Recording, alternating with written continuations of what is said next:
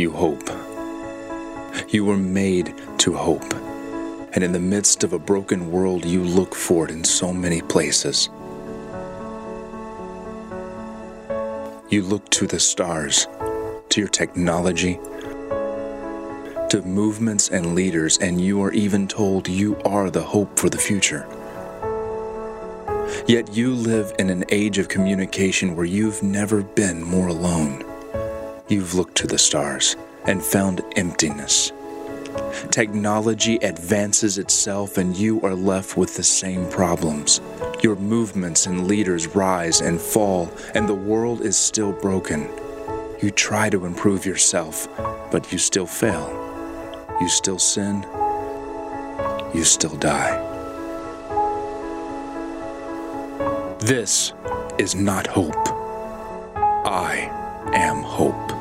I made you, loved you, but you strayed, became lost in sin, doomed to be separated forever, doomed to die. So I came to save you, to give you hope. I became one of you and lived a perfect life to save you from your punishment by taking it on myself. I bore your punishment, your very sins, and died. But that was not the end. Hope was not yet yours. I rose from the dead to give you a hope beyond this world, beyond death. I give you eternal life, eternal hope. I give you myself, Jesus Christ. And to receive this gift, simply put your trust in me. Believe that I died for your sins and rose again so you could be with me. This is what you were made for. This is hope.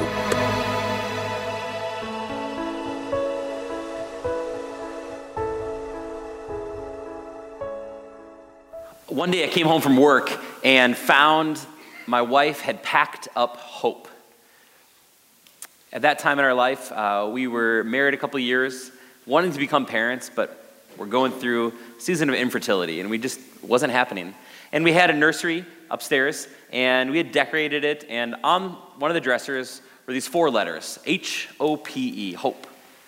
And we'd go in there and, and we would hope someday we could have a baby, someday we could become parents. And I don't know if you've been in a season like this, but eventually you get tired of hoping. You get tired of waiting. And one day, Kristen walked in there and she packed up hope. She packed up those letters. She was tired of hoping, she was tired of waiting. Have you been in a season like that? Where you're hoping for something, you're waiting for something, and you pack up hope? Here's what I know is that where there is hope, people thrive. Where there is hope, people thrive. And where there's no hope, people die. Where there's no hope, people die. Sometimes it's a slow death, sometimes it's an internal death, but people die without hope.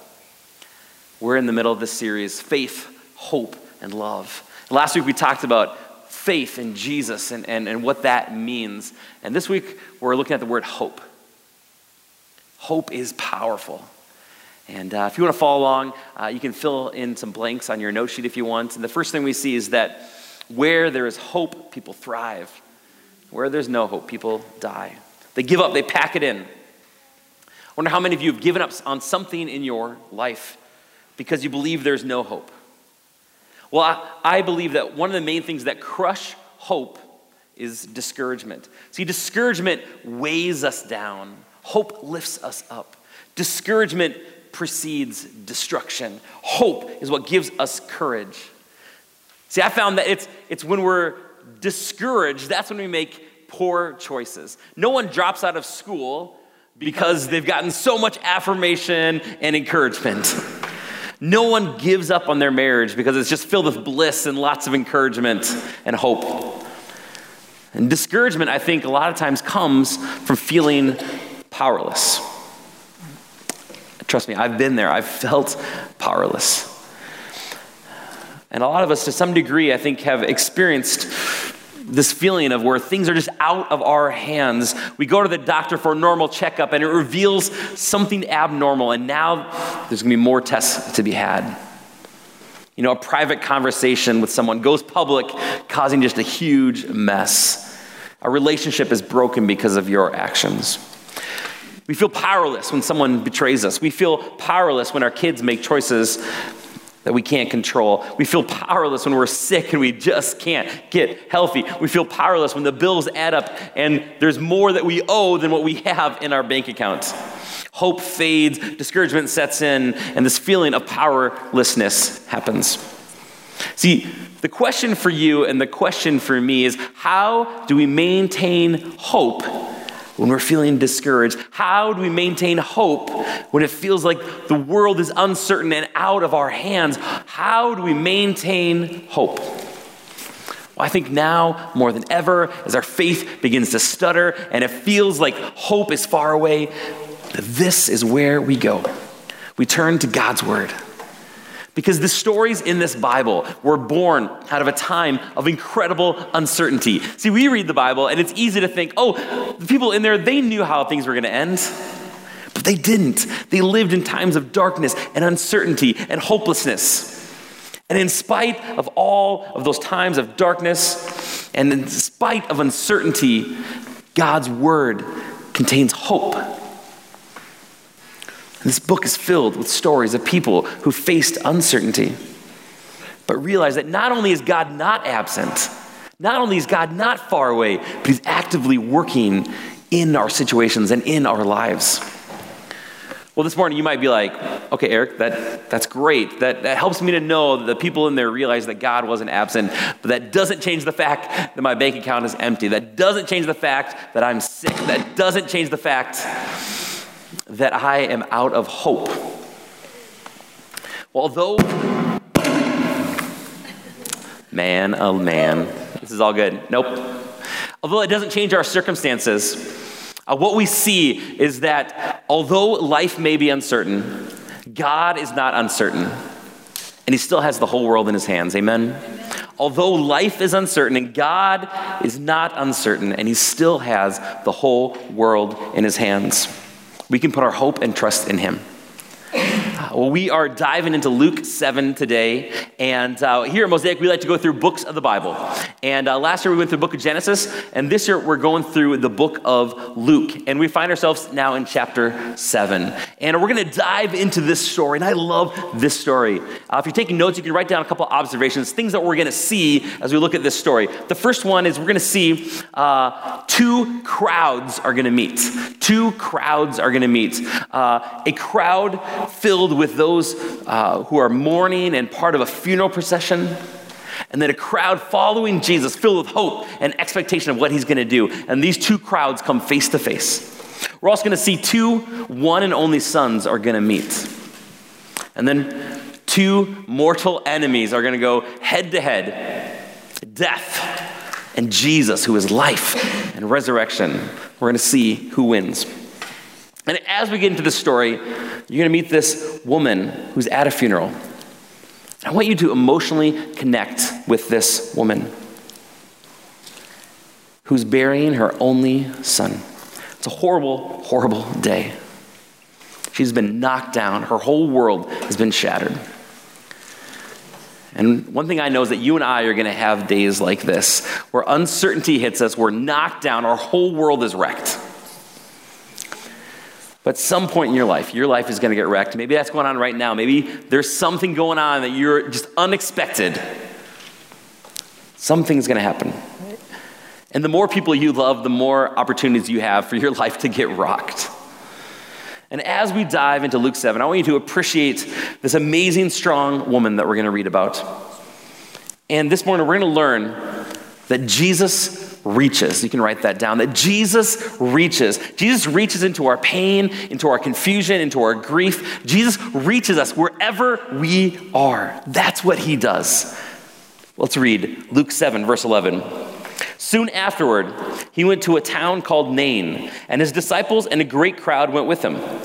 And he drew near to the gate of the town. Behold, a man who had died was being carried out, the only son of his mother and she was a widow. And a considerable crowd from the town was with her. And when the Lord saw her, he had compassion on her and said, Do not weep. I want you to put yourself in this situation. Read those lines again. The only son of his mother, the only son of his mother. This is a devastating day. This is a woman whose whole world is crumbling around her. She's living in this town called Nain. Just so you know, this is the only time in the Bible this town is found. Uh, it's a very unimportant place. It's in the middle of nowhere. It's about 20 miles away from Capernaum. Uh, last week we learned that's where Jesus moved his kind of base of ministry to Capernaum, about six miles away from Nazareth, Jesus' hometown. You know, Capernaum is the middle of nowhere. Nazareth, middle of nowhere. Town of Nain, really the middle of nowhere. Small little village, which meant that most likely uh, everyone in that village were poor, very, very poor.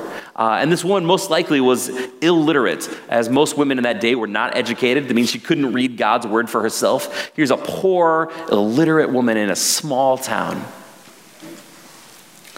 And here's what we know about her she's already been to one funeral. Whose funeral has she been to? Her husband's. She's buried her husband, and now she's burying her one and only son. Not only is this emotionally devastating for her to lose her one and only son, it's actually devastating to her financial future.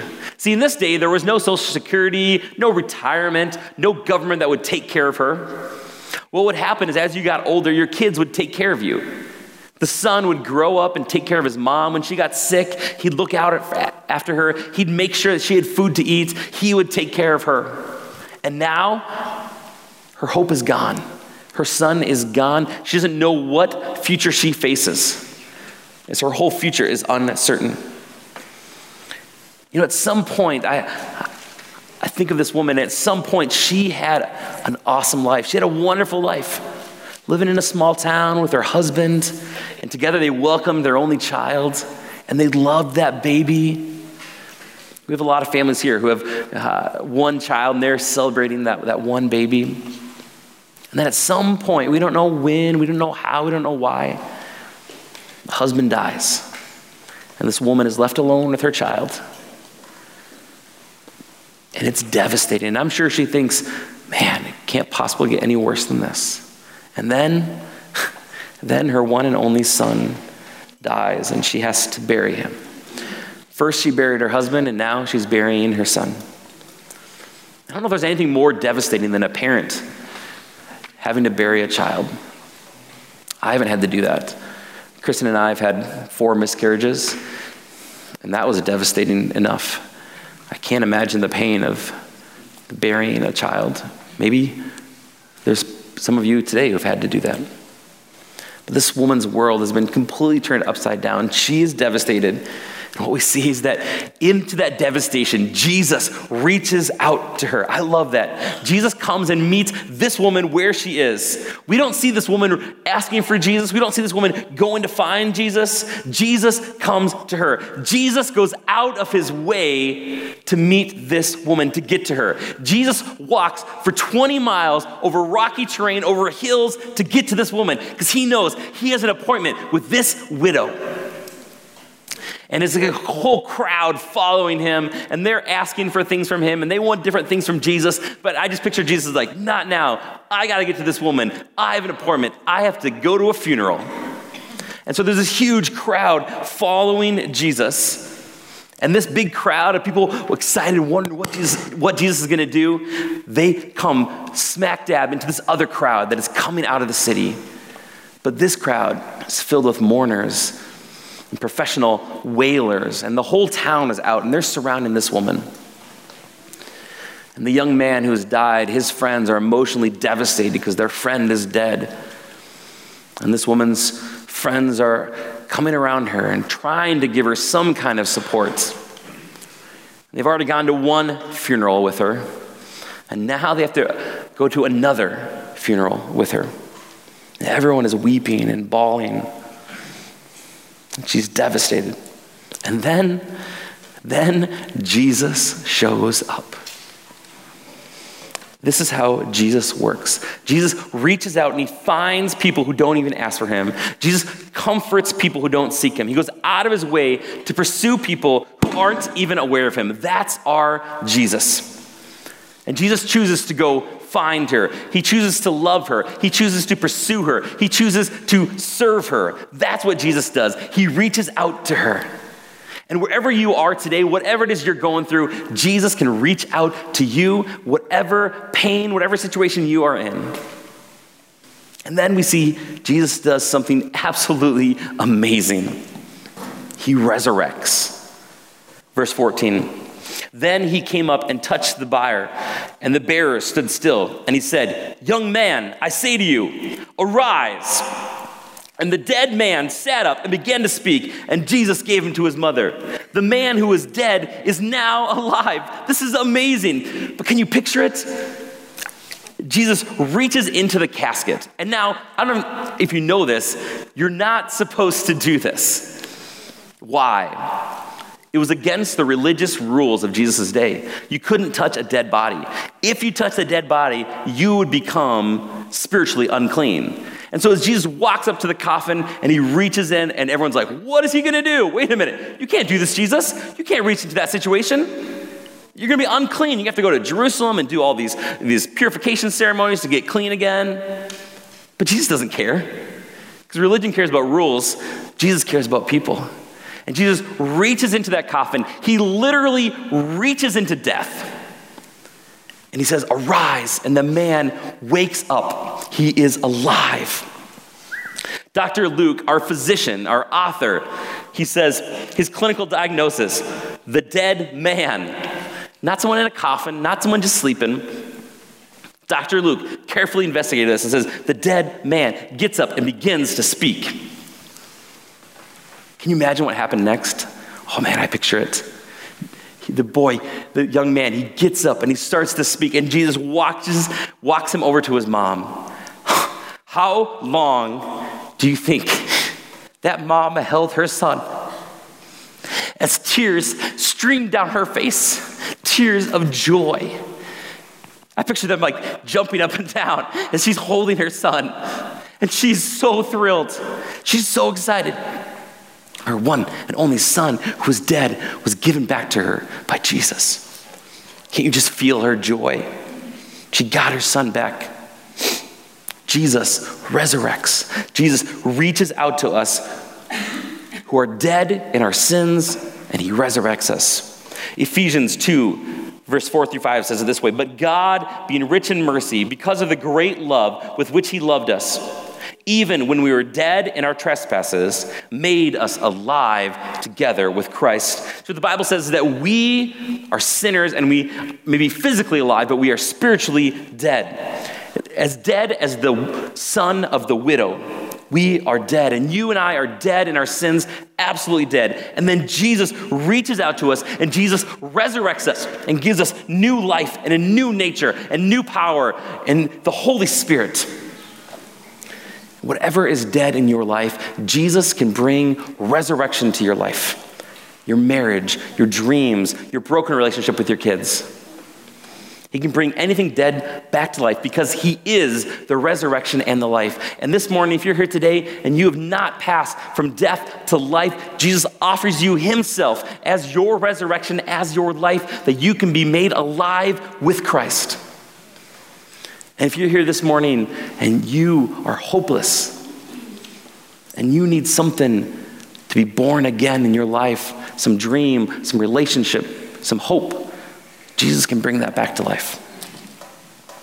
I love this. In this story, we see two mortal enemies facing off death, who thinks he's won. And then Jesus, he says, Not so fast. I am the resurrection and the life. And Jesus reaches into death and he pulls out this young man he gives him back to his mom. Number three, we see that Jesus restores.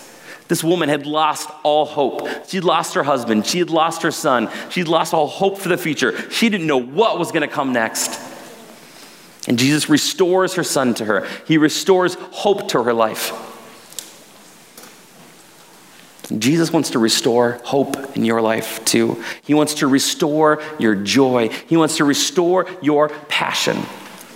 What is it in your life that has gone cold that Jesus wants to restore in your life? Jesus is the one who reaches out to us. He resurrects, He restores.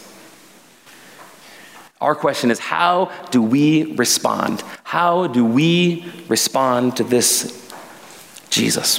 Verse 16 Fear seized them all, and they glorified God, saying, A great prophet has arisen among us, and God has visited his people. And this report about him spread throughout the whole of Judea and all the surrounding country. Jesus does this amazing miracle, and people respond with worship. They were amazed, they were awed, they were shocked that Jesus had power even over death. Jesus raises, as far as we can tell, only three people in the Bible from death. And you may even be asking, like, is this really real? Did this really happen? We can go back and even study um, reports from Emperor Hadrian, who said, This man Jesus lived, he really healed people, he even brought some people back to life. Jesus really raised this young man to life.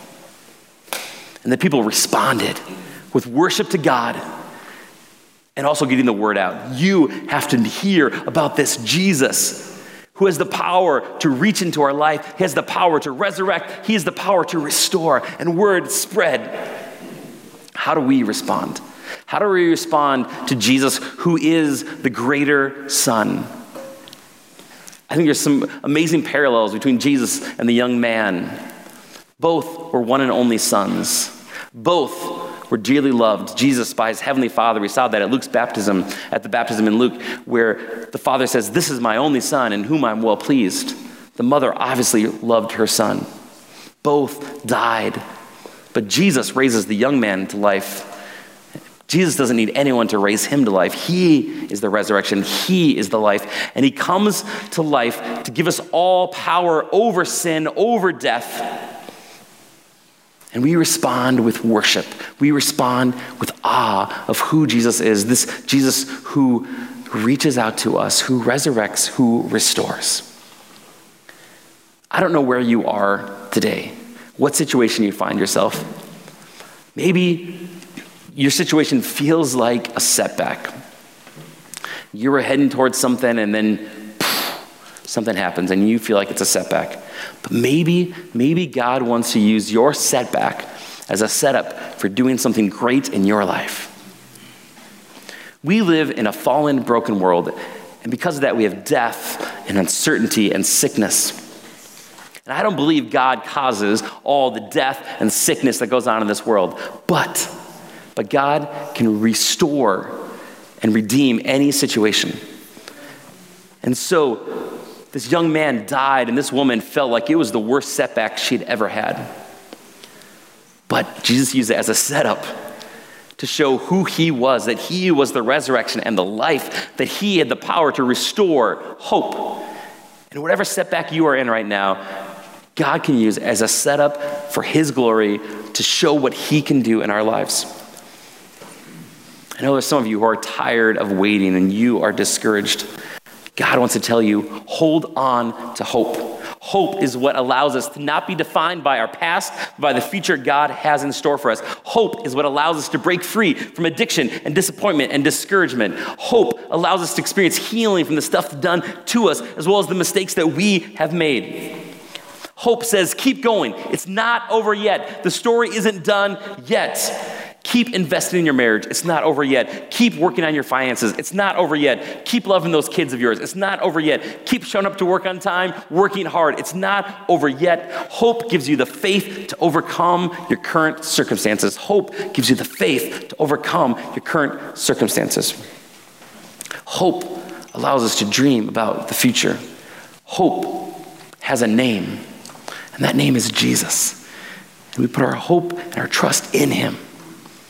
I don't know about you, but my heart was encouraged this morning as I heard testimonies in first service and then second service of the power of Jesus to change and transform, the power of hope in our lives. Hope is a big reason of why we started Mosaic Church a year and a half ago. Hope that lives can be changed, that marriages can be restored, that addicts can find freedom, that lonely people can find community, that we can really make a difference, that people can find their purpose and their passion and be unleashed to make a difference in this world. Hope allows us to dream. Hope allows us to be excited about life. See, we can look at tomorrow differently because of hope. Hope comes alive when we stay true to Jesus, because hope has a name. That name is Jesus. I'm telling you, your marriage has hope when you have Jesus. Your financial situation has hope when you have Jesus. Trust the one and only Son who died but didn't stay dead, but he rose again to show us that he is the resurrection and the life. Trust in Jesus who reaches out to you wherever you are, who has the power to resurrect, who has the power to restore. And how do we respond? We respond with worship. We respond by sharing this news of Jesus. I'm going to invite the, the choir to come on up.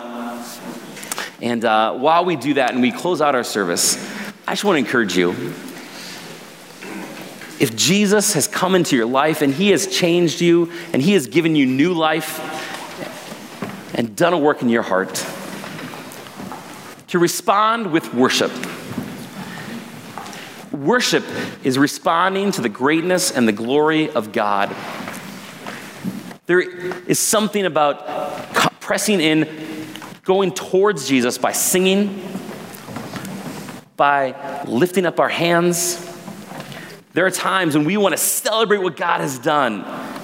And when you're at a football game and someone scores a touchdown, everyone's hands go up. It's like, yes, Jesus, you're awesome. There are other times when, like my little four year old who constantly puts her hands up, pick me up, pick me up, daddy. There are times when we're broken and hurting, and we need to put our hands up to our Heavenly Father and say, Jesus, pick me up.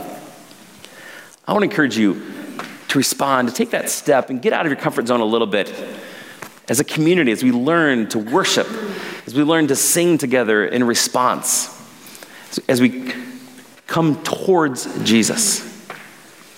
And then, as the news of Jesus spread, because of these people were amazed at what Jesus did, we want to be a community that spreads the news of Jesus. And this week, Easter week, is a great opportunity to spread the news of Jesus. It could be simply inviting someone to our Good Friday or Easter service. Hey, come with me to this. Studies show that about seven out of 10 people will um, accept an invitation to an Easter service by someone they already know. People are just more open to it. It's the Easter season. Maybe God's been working on your heart, and what He wants you to do is just to talk to a, a neighbor, a coworker, someone you do life with, and just say, "Hey, tell me your story." And as you then as you hear their story, you get to know them. You know, maybe as your neighbor, you, you talk about something more than just kind of your lawns or your kids or something. You get to know their story. And then you have the opportunity to share your story. You know what? Here's what my life was like. And you know what? Here's what Jesus did for me. Here's how Jesus reached out to me. Here's how Jesus resurrected me and gave me life. Here's how Jesus restored these things in my life. Because people can't argue with our stories. In response to who Jesus is, who reaches out to us, Let's respond with worship. Let's respond with sharing the good news of who He is, especially in this season of Easter as we look ahead to celebrate on Sunday. Would you stand with me? Uh, we're going to receive an offering, and uh, a couple quick details about the offering.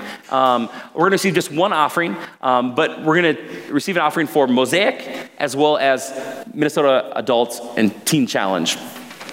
It's an amazing ministry, uh, a wonderful treatment program, um, but they need um, donations from churches, from individuals to continue doing what they are doing. And they're doing some amazing things. And so if you're given to Mosaic this morning, you can just put your, you know, your gift like normal into the basket. If you'd like to give to Minnesota Adult Teen Challenge, you can do that uh, by one of the envelopes and just put that in there, your cash, your check. You can give online and just make it a note. This is for uh, Teen Challenge. Um, and then um, we had someone um, uh, a member at Mosaic who just, uh, just in between services said, "Hey, uh, I just want to let people know that you know whatever the people of Mosaic give to Teen Challenge, uh, I want to match that and give that." So uh, praise God. Um, so I don't know. Uh, like me, I was like, oh, now I want to give more. Um, praise God, that's the hope, right?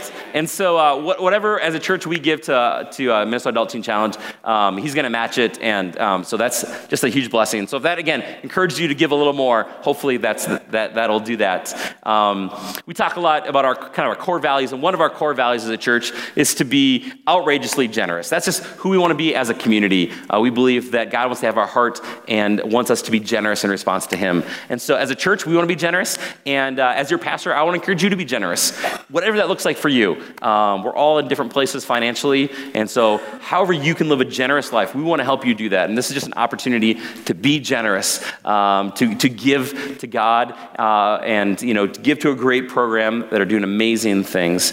I'm going to pray, and then we'll receive the offering. And um, you guys can do one song or two songs at the end. If you want us to do it like last time, we can, we can sing every phrase of the Yes, let's do that. All right, offering song, and then one more to go out of here. Uh, let's pray. Jesus, I thank you that you don't stay distant, you don't stay hidden from us, but you go out of your way to find us. to reach out to us in our pain, in our selfishness, in our brokenness, in our sin. That you offer new life, you resurrect us. And Jesus, you restore hope, you restore joy, peace, the passion to our lives. Thank you. Thank you for that, Jesus.